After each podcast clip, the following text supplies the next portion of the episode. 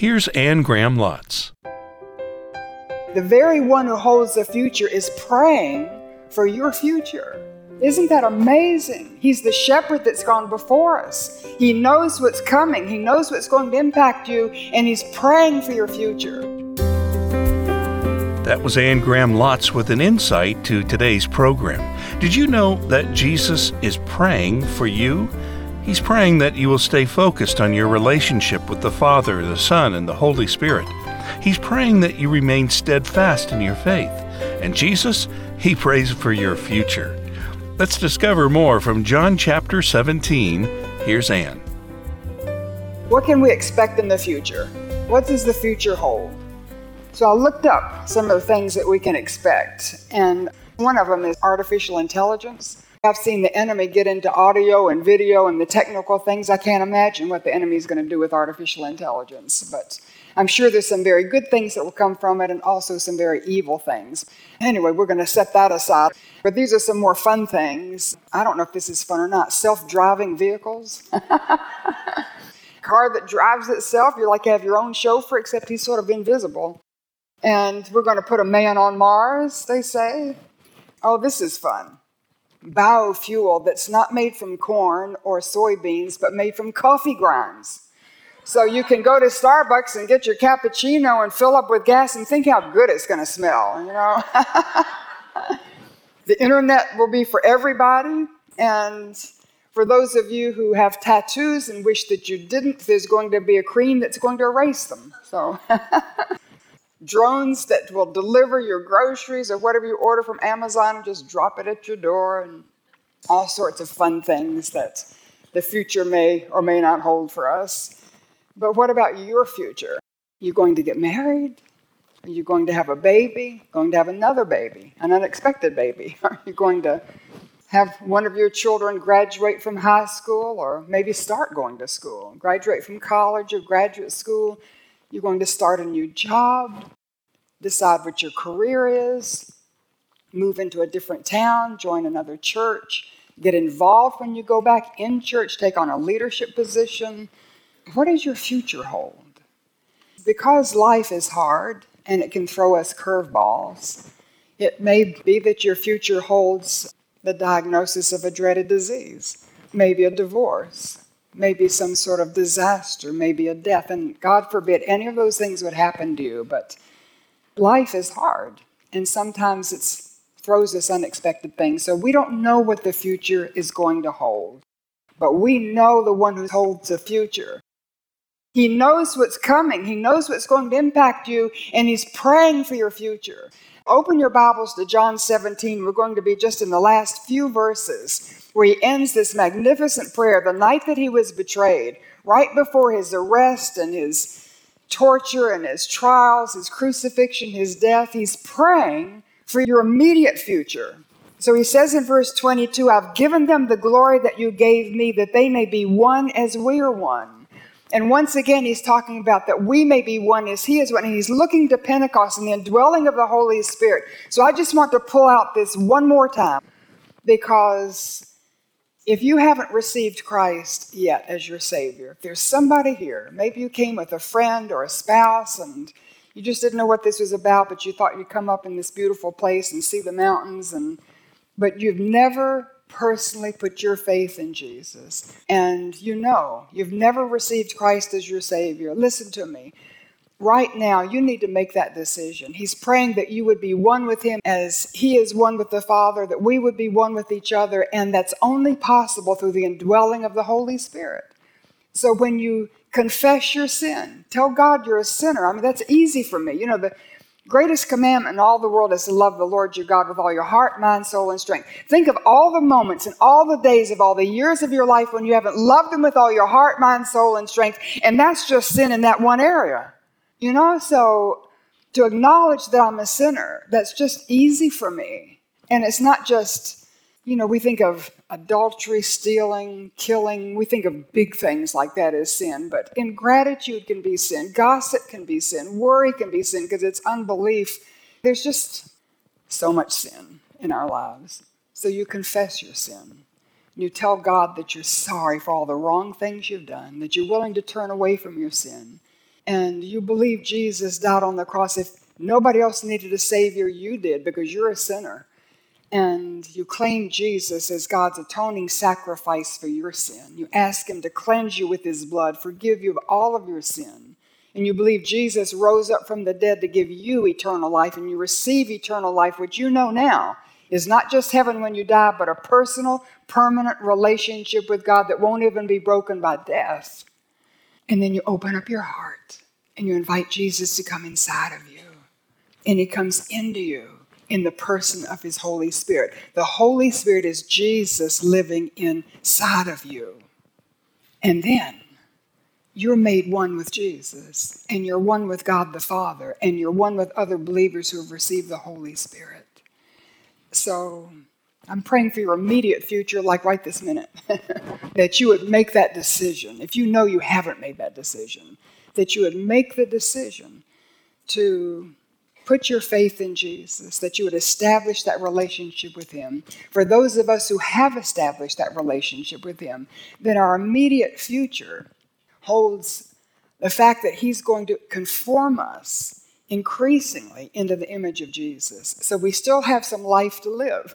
we still have opportunity to put the failures and the sin behind us, and we still have opportunity to allow Him to work in our lives so that we can be to the praise of His glory. And 2 Corinthians 3:18 says, "We with unveiled faces all reflect the Lord's glory, are being transformed into his likeness with ever increasing glory, and this comes from the Lord who is the Spirit." And I think as we behold and we open our Bibles and we read and say, what does it say and what does it mean and what does it mean in my life? And we apply it to our lives and we do the takeaway and we live it out. The Holy Spirit works in connection with the Word of God and works in your life to conform you to the image of Jesus so that increasingly you look like Jesus. There's a story of the little boy I love. He went to church, he heard his pastor say that you could ask Jesus to come into your heart. And afterwards, he caught the pastor in the parking lot and he said, Pastor, I didn't understand what you said. You said I could ask Jesus in my heart. And the pastor said, That's right. And he said, But Jesus is a man, right? And the pastor said, That's right. And the little boy said, Well, if I ask Jesus to come inside my heart, he'll be sticking out all over. and the pastor said, That's right. so increasingly, as the Holy Spirit conforms us to the image of Jesus, He's going to be sticking out all over us. So, in the immediate future, I still have opportunity to pray and get answers. I still have opportunity to have victory over failures and shortcomings. I still have opportunity to triumph over obstacles. You know, that's our immediate future. And this is one reason that's important because each one of us is like the tabernacle now, where God dwells in the midst of people, but He lives in us. So when they look at us, they should see Jesus and know Jesus. And when they come into our presence, they ought to feel something of His presence in our lives, whether they know that's what it is or not. There should be an expression on our face and our eyes, our demeanor, the way we interact with people. And we draw them into the presence of Jesus just by who we are. And Ephesians chapter 2, verse 19, it begins to paint the most incredible picture because he says, Consequently, you're no longer foreigners and aliens, but fellow citizens with God's people and members of God's household, built on the foundation of the apostles, as the New Testament, the prophets, as the Old Testament, with Christ Jesus himself as the chief cornerstone. In him, the whole building is joined together and rises to become a holy temple in the Lord. In him, you too are being built together by becoming a dwelling in which God lives by his Spirit. So we're not just the body of Christ, which of course we are, and he's our head, but we're the living temple of the Lord Jesus Christ. And then 1 Peter chapter 2 verse 5 puts it this way. He says, "You also, like living stones, are being built into a spiritual house." So each one of us, our lives, and the way we're allowing the Holy Spirit to conform us to the image of Jesus and as he fills us with his glory and other people can see Jesus sticking out all over us, somehow one by one we're living stones and we're placed into this living temple. And every stone reflects the glory of Jesus. And I don't know about the theology of this, okay? But I wonder if some people just saved, you know, as though by fire, and they're just like pebble sized stones, you know. I want to be the biggest stone. I want to have the greatest capacity to reflect the Lord's glory as is possible. And you and I and all the believers who've ever lived, and we're all joined together, not just as his body, but as a living temple. And he lives within us and in heaven all of those living stones reflect his glory. It'll be like a hall of mirrors, except the glory is going to shine inside and outside throughout the whole universe. We are God's temple, we are his tabernacle, we are living stones in a living temple built up into a living house. So, in the immediate future, before you see Jesus face to face, pay attention Surrender your life to the Lordship of the Holy Spirit. Let Him take over. And I can tell you, we talked about being secured by the will of God. God's will for me is much better than my will for myself, you know? We think if we just get what we want, we're afraid if we surrender completely to the Lord that He'll make us do something we don't want. He may, but you know, we'll come up short, but you won't. So He's put me in some hard places, and I've done some hard things, but I can tell you that my life is much bigger much greater, much broader than I could have ever thought of for myself. And it's His will for my life. His will is good and perfect and pleasing and acceptable. And so, in your immediate future, surrender to the indwelling of the Holy Spirit within you. Let Him fill your life so that Jesus is glorified and you live your life to the praise of his glory. And one day you're the living stone and the living temple, and your life lived down here on earth would have reflected his glory throughout the universe.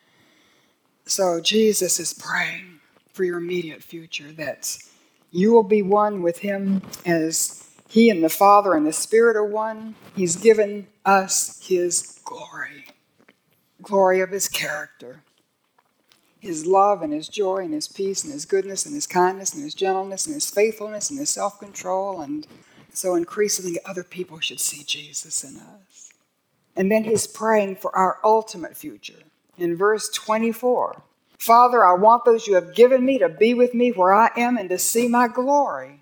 And I love this. The night that he was betrayed, he's going to be arrested, he's going to be tried and tortured and crucified, he's going to die on the cross. But he's not looking at that. He's looking past, and Jesus knows he's going home, and he's looking forward to going back to glory. Hebrews says that he despised the cross, he endured the shame for the joy that was set before him. He didn't lose sight of the glory to come. And he's praying that you and I won't lose sight of it either. One day, heaven will not just be something we sing about, that heavenly city, and it won't just be a hope, you know, that we look to by faith. We're going to live there in that celestial city. And the streets of gold are not just going to be a phrase from a gospel song, we're going to walk on them. and Jesus will not just be invisibly present in our lives through the person of the Holy Spirit, we're going to see his face. We're going to feel his touch, we're going to hear his voice, and He's going to come and wipe every tear away from our eyes. And there'll be no more pain, no more suffering, no more grief, no more death. You just make your own list. No more diabetes, no more arthritis, no more blindness, no more lameness. When we get to heaven, everything's going to be brand new. He's making everything new. And we're going to live in His presence forever and ever. So, in the ultimate future, we're going to share in his glory. And I don't mean just share his character. He's going to share with us the praise that's his.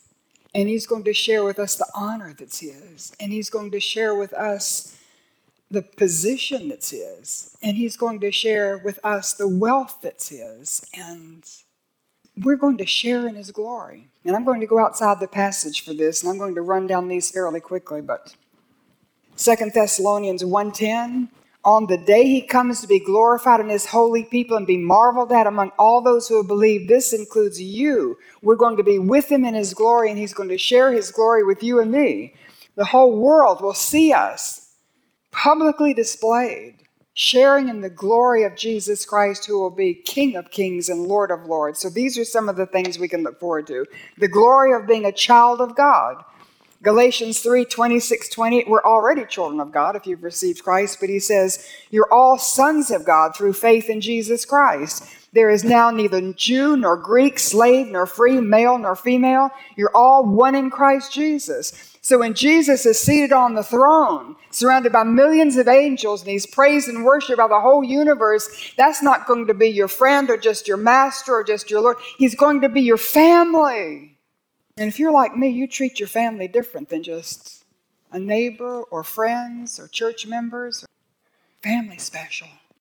And you're going to share in his glory. You're going to be his family in heaven and the glory of being his heir according to God's promise. Galatians 3:29 and then Romans 8:17 says now if we're children then we are heirs, heirs of God and co-heirs with Christ, if indeed we share in his sufferings in order that we may also share in his glory. So however hard your life is, whatever curveballs have been tossed your way, especially if you've suffered for the name of Jesus, he's going to make it up to you times a hundred and you're going to share in his glory. And it may be the people who persecuted you are going to catch a glimpse of his glory in you before they're banished from that. And you're going to be an heir with Jesus. The glory of a position. 2 Timothy 2:12 says we're seated on the throne to reign with him.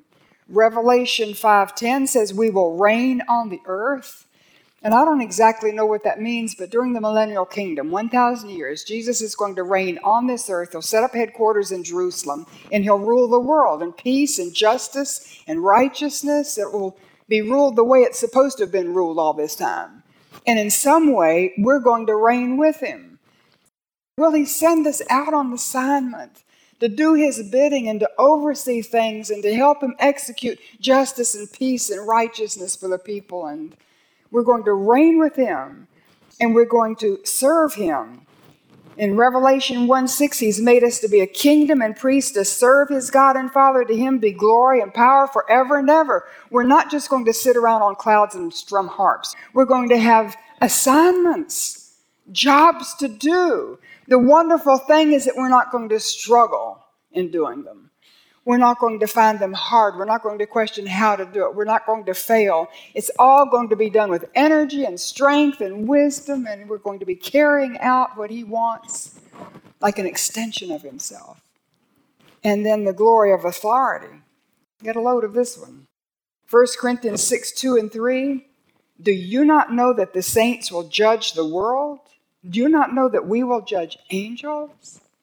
That you're going to have authority over the spiritual world as well as the physical world. So we're going to share in His glory. So down here, when you're ostracized and marginalized and criticized and left out of that invitation list and shunned from that group and persecuted for your faith and because of righteousness in your life. You're separating from the world. You're sanctified to God, and you're different. When somebody's different, that makes them uncomfortable. And so then it sort of makes them angry and they're afraid of you and they step back. But you remember, your day is coming. and one day, you're going to share in His glory. And you're going to be reigning with Him, ruling with Him, serving Him as a family member is going to be more wonderful, Paul said, than eye has ever seen, ear has ever heard, the heart could ever comprehend. We're going to share in his glory. But you know, there's a glory that we share, but there's a glory that we see. And we're going to see his glory. He says in verse 24 in the King James Version, I will that they also, whom thou hast given me, be with me where I am that they may behold my glory. And he says, I will that they would behold my glory.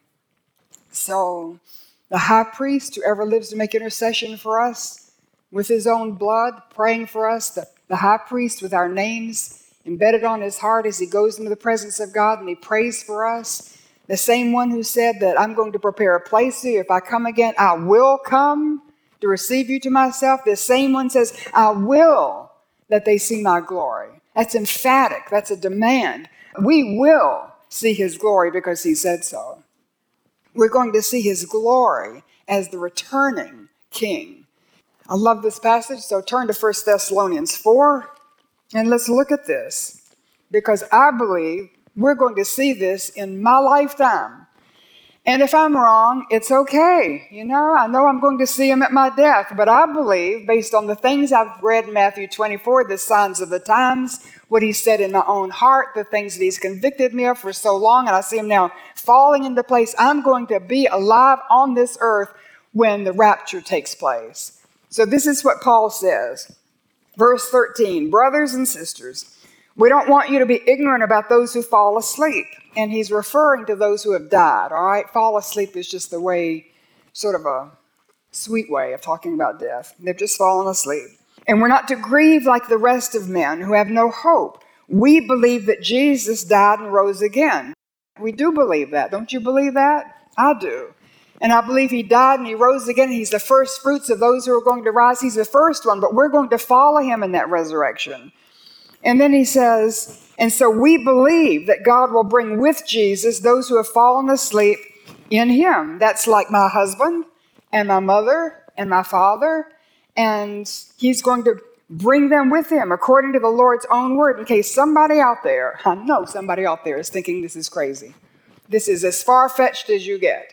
But Paul knows that you're going to think that. So he says, This is not my word, this is God's word. Just underscoring the fact that this is God's own word to you and me.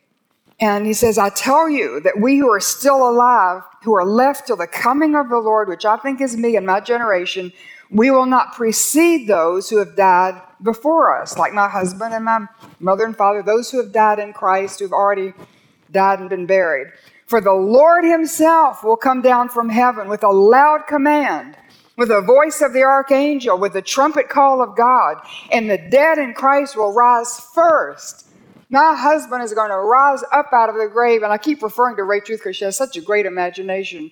But she's praying at that moment, all these graves are going to pop open.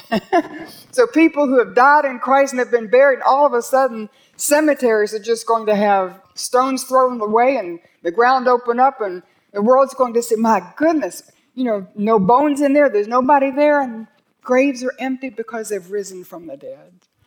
But whether that's true or not, or whether they just sort of evaporate up out of the ground, nobody knows. But we're not going to precede those who've fallen asleep because the Lord's going to descend with a loud command, with the voice of the archangel, the trumpet call of God.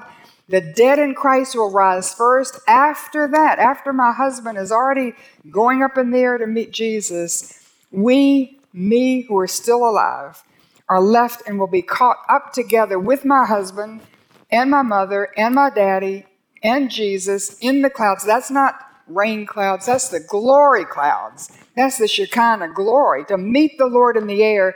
And so we will be with the Lord forever. Therefore, encourage one another with these words. I couldn't be more encouraged. When I see the world falling apart, I know it's just falling into place in any moment we're going to hear that trumpet blast and the voice of the archangel. And Jesus himself, he's not sending a surrogate. Jesus himself will descend with a loud shout. Wonder what he's going to do. I'm coming. And you know, as excited as I am to see him, I long to see him. I long to go home. I long to see my loved ones who are there. But the flip side of it is that Jesus longs to see you, and he longs to see me. And he says, I will that they would see me in my glory. So he's excited too on the other side. You know, maybe it's just reaching out to open that door to have the sky unfold and come back and receive us to himself. So that could take place at any moment. So I'll tell you how I live my life. I live my life so that five minutes before that happens, I'll have no regrets.